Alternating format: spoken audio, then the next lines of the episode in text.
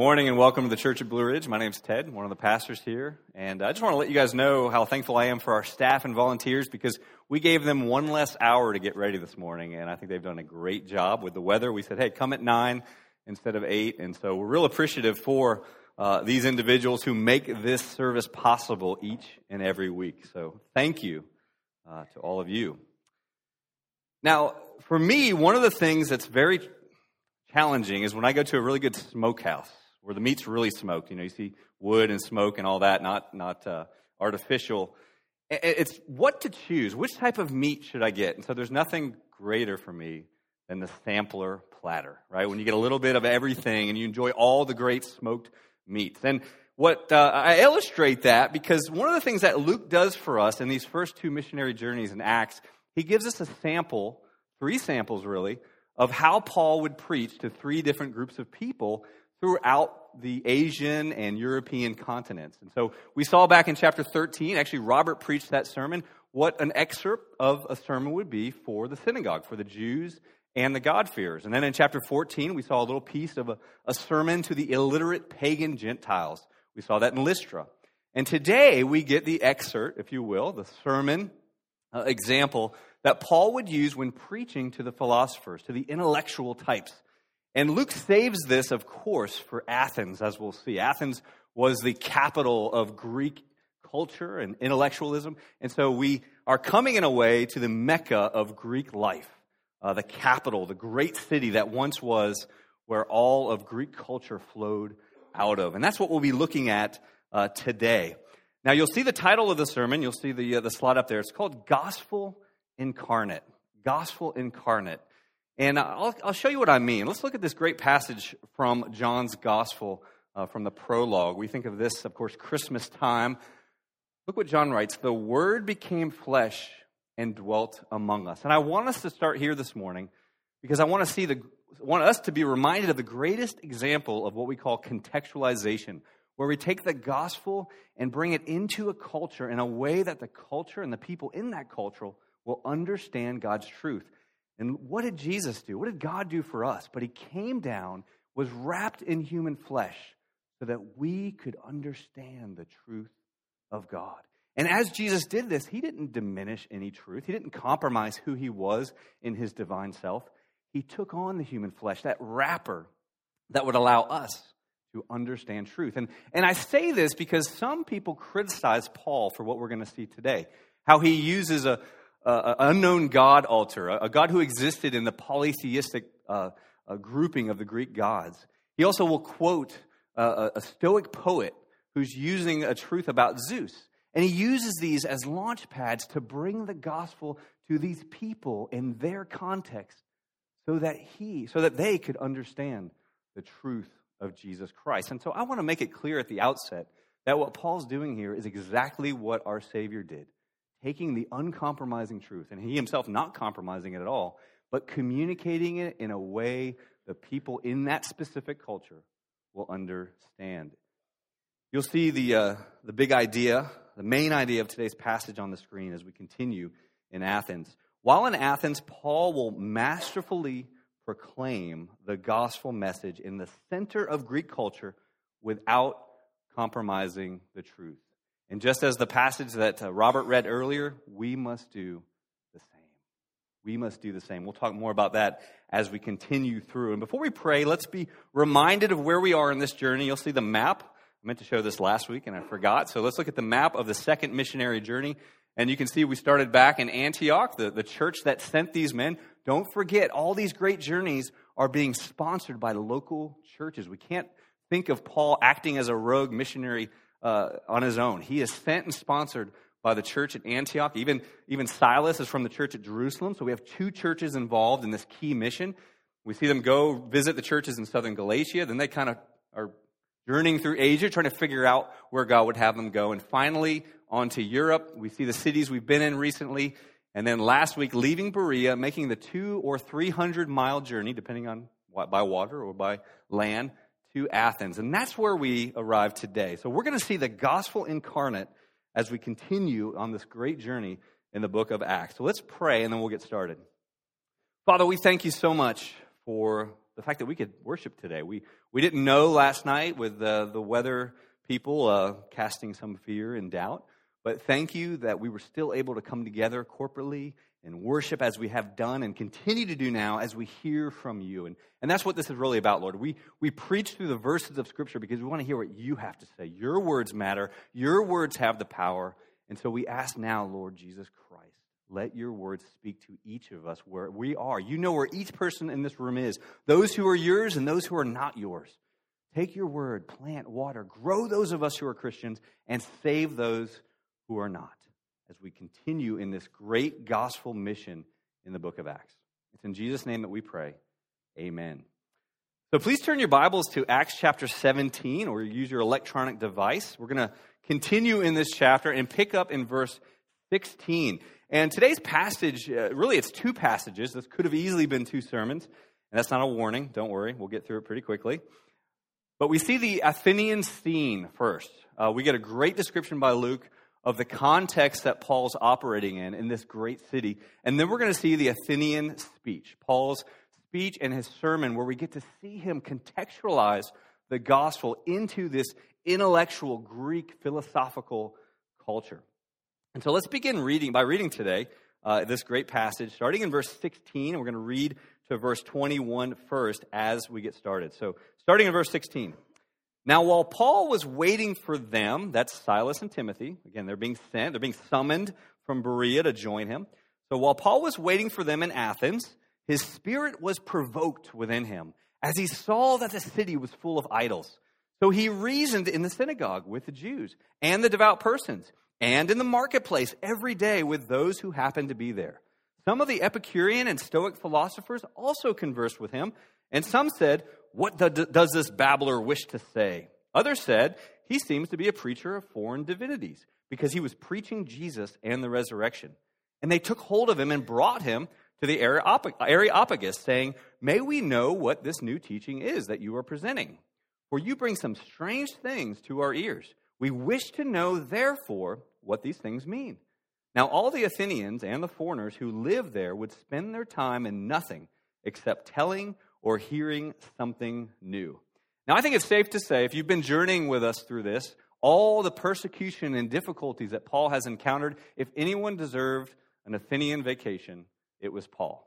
Athens was the capital, as I said, of Greek culture and thought. Everyone growing up in this part of the world knew about Athens. Paul would have been brought up. And so, as Paul's coming to this great city, he would have been coming as a tourist. We know he doesn't spend much time there, but Paul begins his time going around and checking out the sites. And believe it or not, in Paul's day, Athens was a tourist attraction.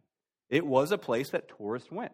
The, the great temples were some of the wonders of the ancient world. Even back then, many flocked to this city uh, to see them.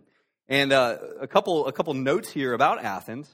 Uh, one is that its golden age was actually about 400 years before this time. So the golden philosophical age has already come and gone. You may know the names of Plato and Socrates and, and Aristotle. These men were centuries ago, but yet their legacy lives on even to this day as Paul comes there as a tourist, as one looking at all these great marvels and statues and temples. Now, as we, uh, as we look, and you'll see the, the slide here, there's three questions that if we ask these questions, it will help us to understand and get a clear picture of this scene. And I have to admit at the beginning that I'm leaning heavily on John Stott's commentary. I don't like to even come close to plagiarizing. I study certain uh, theologians each week because I like the fact they don't have outlines. That way I just learn what, what they're teaching, and I'm still digging and forming the outline myself. But John Stott surprised me this week and had a very apparent outline, and I couldn't get it out of my head. So hopefully I would have come up with these three questions as well. But we asked three things. What did Paul see in Athens? How did what he see make him feel? And then what did he do about it? Let me show you what I mean.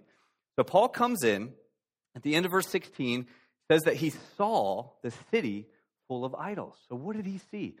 He sees this agora marketplace with all these porches running down each side and statue after statue after statue of all of the Greek gods of the Parthenon. All of the Greek gods of this polytheistic culture temples here, temples there. And of course, the most dominating part of the landscape is the Acropolis, this hill in the middle of Athens where the Parthenon temple uh, to Athenia and, and Zeus stood. In fact, you'll see a picture of what it looks like today, much like it did then. It just stood up on this great rock, the great temple. Some even said that you could see the tip of Athena's spear glimmering in the sun from 40 miles away. And then you see the ruins of the Agora market down below. So, this great world renowned marketplace was down at the bottom of the hill. And somewhere in between was what we know as Mars Hill. And that will come up later in the passage. But he sees all of this. This Jewish man who was raised from an infant up, believing in the one true God. And you can imagine how it made him feel. And, and Luke tells us that there at the beginning of verse 16 that his spirit was provoked. Now, our English translations do not do justice in translating this word, very difficult to translate. But the Greek word there for provoked is a very strong feeling, very powerful emotion that moved in his inner soul, a mixture of anger and sadness over the state of the worship of idols in this area. Uh, another example in history you might uh, be familiar with is Martin Luther. If you've seen any of the, the movies or depictions of that story, you'll know that a trip to Rome and seeing the idolatry of the Roman Catholic Church, God used that as one of the catalysts for Luther to become the great reformer that he was. But here, back at, at Paul, uh, he, he's, he's angry. He, he's, he's deep in emotion. He, he wants to do something about it. Now, recently, uh, myself and the rest of the staff were at a pastor's retreat, and they had a speaker come in. He's kind of a comedian, a funny guy, but he said some very unfortunate words near the end of his time. He said this He said, and by the way, he's coming from mega church world, so us little podunk pastors were so glad to have him there. And he said, Now, if you really want to grow your churches, you guys need to stop preaching verse by verse and start telling stories. I felt at that moment like Paul, I think, feels here deep emotional frustration, anger at hearing what I heard. So that's how Paul feels. I hope you can, can sense that. I'm sure you have experienced that yourself. And then the final thing that we need to see, and this is what I love Paul does something about it. There's lots of times that, that we will see things we don't like that will, that will make us feel a certain way, but then we don't do anything about it. Look what Paul does. He doesn't, uh, basically, his vacation's over. He's done being a tourist and a sightseer. Verse 17 tells us he goes in, first of all, and he reasons in the synagogue with the Jews and the God-fearers. Well, that's what we've been seeing. So Luke's not going to tell us any more about that. We've seen a sermon from that. We saw in Thessalonica some of that. But on Saturdays, on Sabbath days, he's going into the synagogue. But that's not enough. Look what he does too. Um, he goes to the marketplace, this Agora market, every day. So the other six days of the week that he can't go reason with the Jews, he's in the marketplace in this, this great area with all these porches and so many tourists and Athenians coming by, and he's preaching the gospel there as well, kind of in an open air type setting. And that's incredible. He, I mean, I, I would be proud of myself if I went and preached somewhere uh, evangelistically one day a week. He's doing it seven days a week. And while he's preaching there, you can see some of the philosophers hear this the Epicurean and the Stoics. Now, so much information on these guys. I'm going to keep it very simple. Epicureans would be like agnostic secularists. Okay, they they uh, they, they believed there were, there were gods. They believed in the divine, but they felt like those deities were far off. That they really didn't have anything to do. No no personal connection with humanity. So their their famous phrase was, if it feels right, do it. So their life was very indulgent. The Stoics, on the other hand, would be very similar to pantheists. So if you know anything about pantheism, uh, think Star Wars, you know, the Force. This, the God's in everything, in nature. And the best way to, to get close with the divinities is let's uh, live in tune and in harmony with nature and don't allow pain to affect you that much or pleasure to tempt you that much. Kind of walk the, the Stoic path. That's words we still use today. No emotion. So they come and they hear him, and look how they describe him a babbler. Now, that word in the Greek is incredibly interesting. It literally is seed picker or seed speaker. And what, they, what the image there is of a chicken or a bird that continually pecks at the ground. And what, it, what, they're, uh, what they're trying to illustrate there is somebody who would take scraps of information, but really not have any original thought of their own, and go and try to sound real smart with all these scraps they've picked up from everywhere. And as I, if you look in the encyclopedia, this is the picture you might see for that type of person, a seed picker. Anyone that's seen Cheers, right? It's a little known fact that. Hopefully you've seen Cheers, otherwise that means nothing to you. But that's what they were describing Paul. That's what they mean by a babbler and how wrong they were. If anything, In fact, Luke's going to tell us in a minute, they were the babblers. And we, we, if you might remember, early in our study of Acts, we, we said that Paul probably had the equivalency of three PhD degrees. That's how intelligent he was. So he is definitely up for the challenge. So these men, uh, they, they kind of, uh, they're different responses. They're saying he's a preacher of foreign divinities. Look what it says. He's preaching Jesus and the resurrection. So we know he's proclaiming the gospel of Christ. They, they call these strange things, new things. They didn't know what to think, but they invite him to, to the Areopagus. Okay, so we've heard about the, uh, the synagogue, we've heard about the marketplace. Here's the third place he goes now. This is the council of those who are super smart in Athens, the, the Greek philosophers.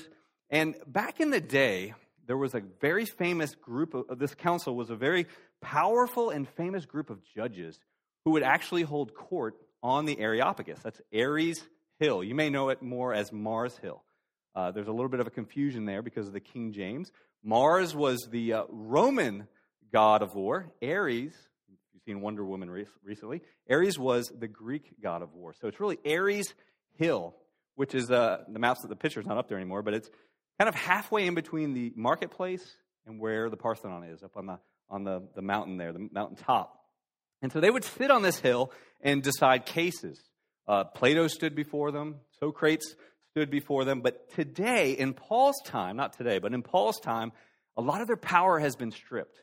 So they're really an education commission, uh, an education commission that determines really what's proper for, let's say, social media.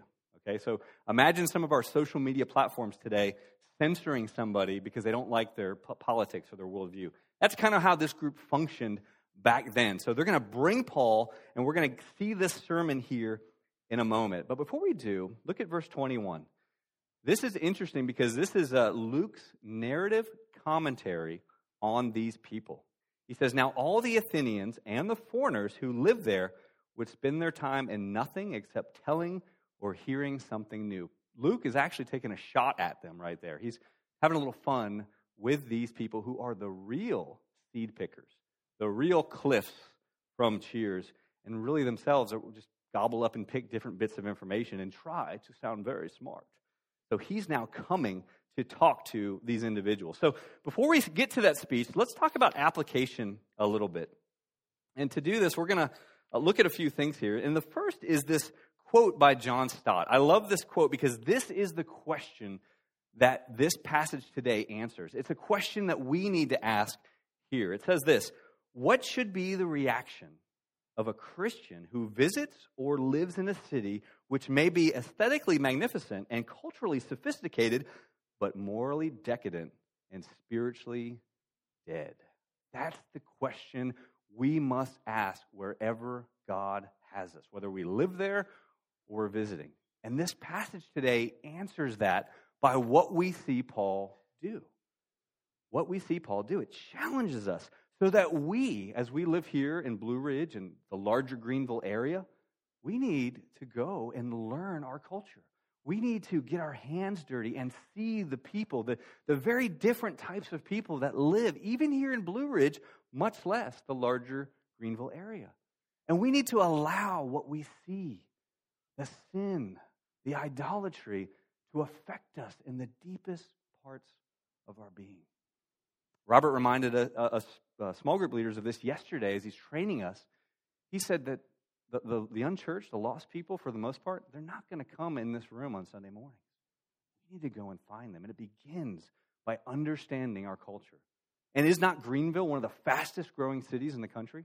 Are not people moving here from other parts of the country, even other nations, to live in this growing area? And many people love to go downtown, see the waterfall, and see the arts, and see the restaurants, and all the great culture we have in what used to be the buckle of the Bible Belt. And then finally, we need to do something about it. We need to take action with the information that we get, with the, how the Holy Spirit moves in us to tug at our heartstrings like he does Paul. And then you'll see this slide. We need to ask these questions What is our synagogue? Who are the religiously lost and dead people in this area? And there's many, trust me.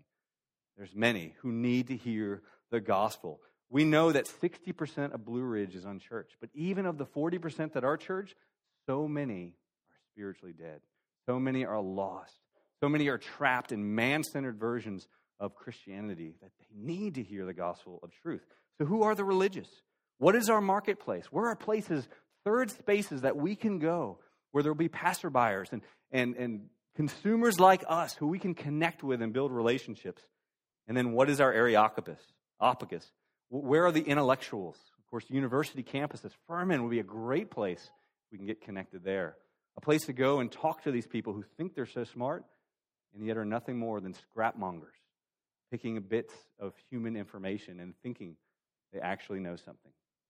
And one of the great ways that we're going to see this happen missional community groups. We have our current small groups now. We're getting ready to shift. Robert's leading us, he's doing a great job of leading us to shift our small group model to more of a missional community where, as small groups, we're engaging the culture in third spaces and we're going to where they are so that we can connect with them this great truth.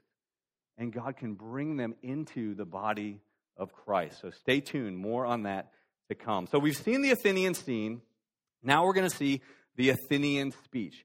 This passage, if you go to seminary or Bible college, you will spend time on it. It is one of the classic examples, as I said, of contextualizing the gospel. I know that I've been in several classes where we study this great speech, this great sermon of Paul. Now, one thing to tell you real quickly Paul was not arrested, okay? He wasn't arrested here. He was taken to stand before this council. They no longer met on Mars Hill or Ares Hill. They actually met at, in the royal porch in the northwest corner of the marketplace of the Agora. So it was really close to where he was already preaching. So he's going now to stand in the midst of this education commission, these, these would be censors of, possible censors of what he is saying and speaking. So we're going to pick back up in verse 22 and continue reading a bit. So Paul, standing in the midst of the Areopagus, said, Men of Athens, I perceive that in every way you are very religious. I'll pause there. That's the understatement of the year. Okay, he's trying to be nice, but I think he's also being a little sarcastic there. Again, this place is filled and littered and even submerged under statues and temples. Continuing, he says, For as I passed along and observed the objects of your worship, I found also an altar with the inscription, To the unknown God. What therefore you worship as unknown, this I proclaim to you. The God who made the world and everything in it, being Lord of heaven and earth, does not live in temples made by man, nor is he served by human hands as though he needed anything since he himself gives to all mankind life and breath and everything. And he made from one man every nation of mankind to live on all the face of the earth, having determined allotted periods and the boundaries of their dwelling place, that they should seek God in the hope that they might feel their way toward him and find him. Yet he is actually not far from each one of us. For in him we live and move and have our being, as even some of your own poets have said, for we are indeed his offspring. Being then God's offspring, we ought not to think that the divine being is like gold or silver or stone, an image formed by the art and imagination of man. The times of ignorance God overlooked, but now he commands all people everywhere to repent. Why? Because he has fixed a day on which he will judge the world in righteousness by a man whom he appointed. Of this he has given assurance to all by raising him from the dead. As we approach this passage, we could spend weeks talking about each of these incredible theological points.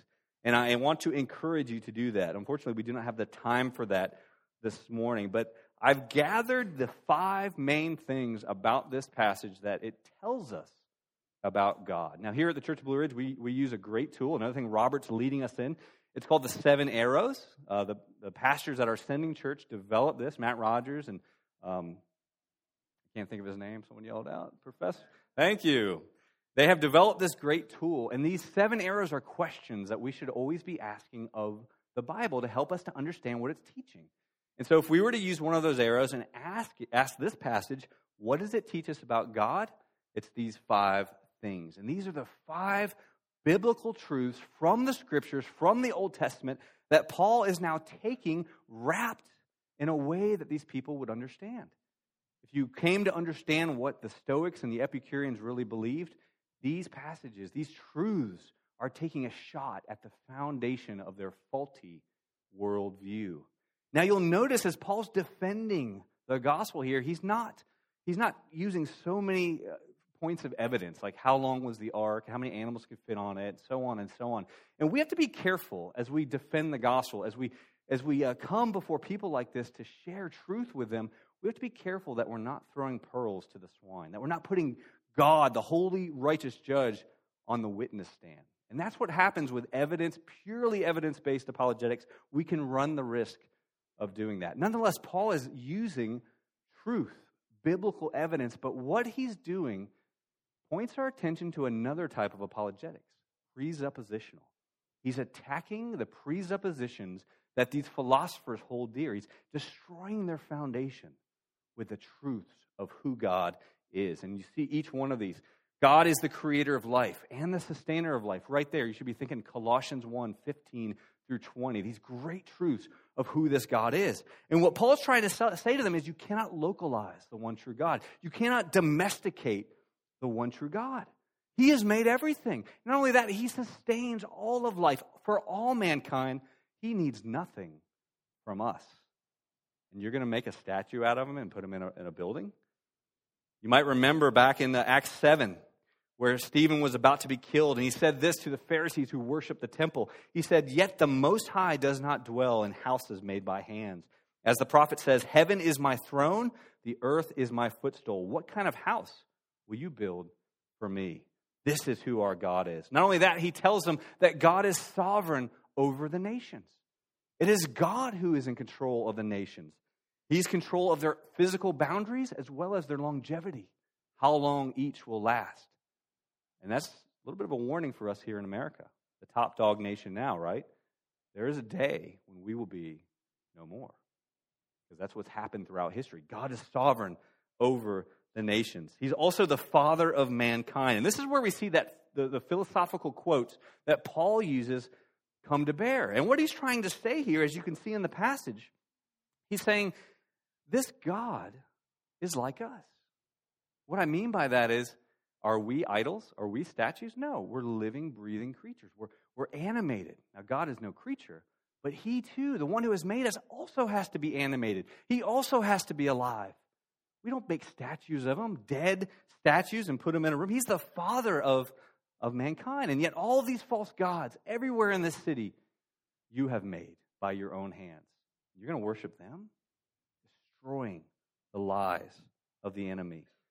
And you'll see there the quote. This is from Erastus. Erastus was a Stoic philosopher who actually lived and is from the area that Paul was from. He says, For we are indeed his offspring.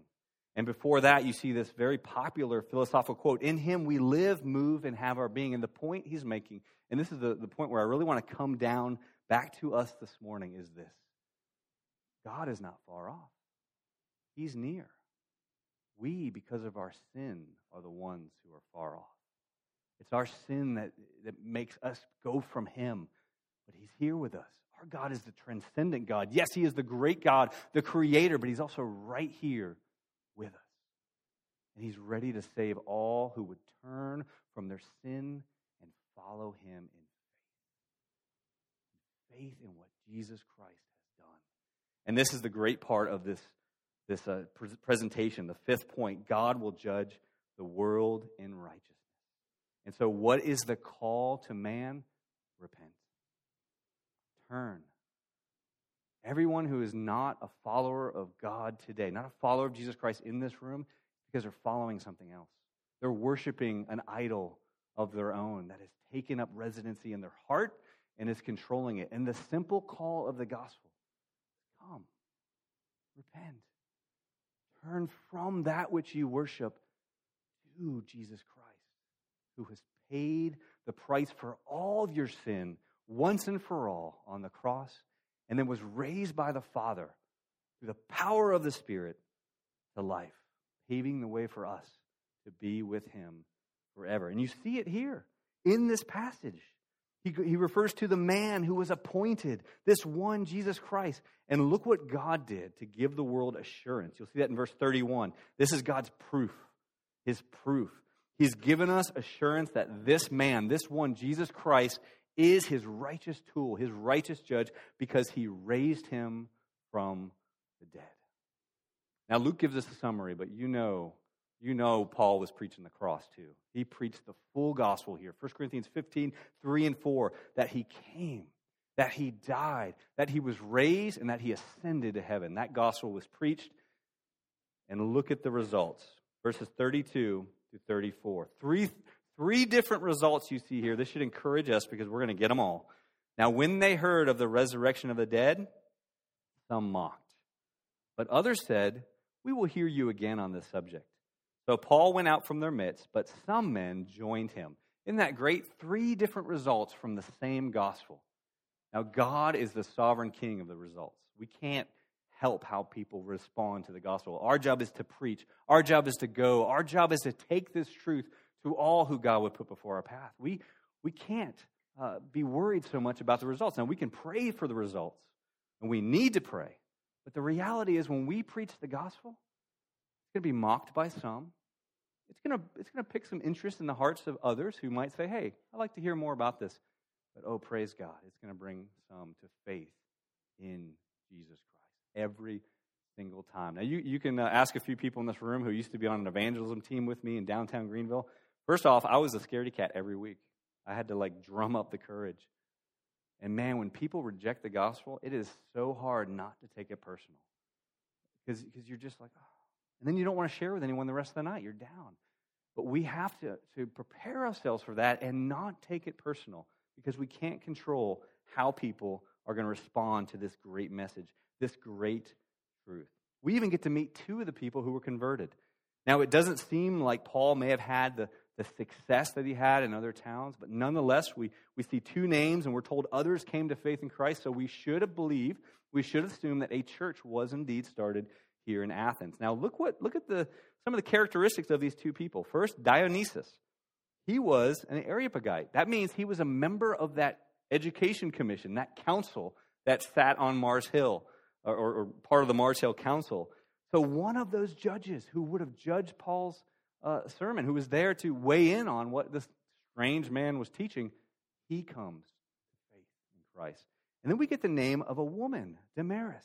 This continues Luke's theme throughout Macedonia and Achaia that women were coming to faith in Christ.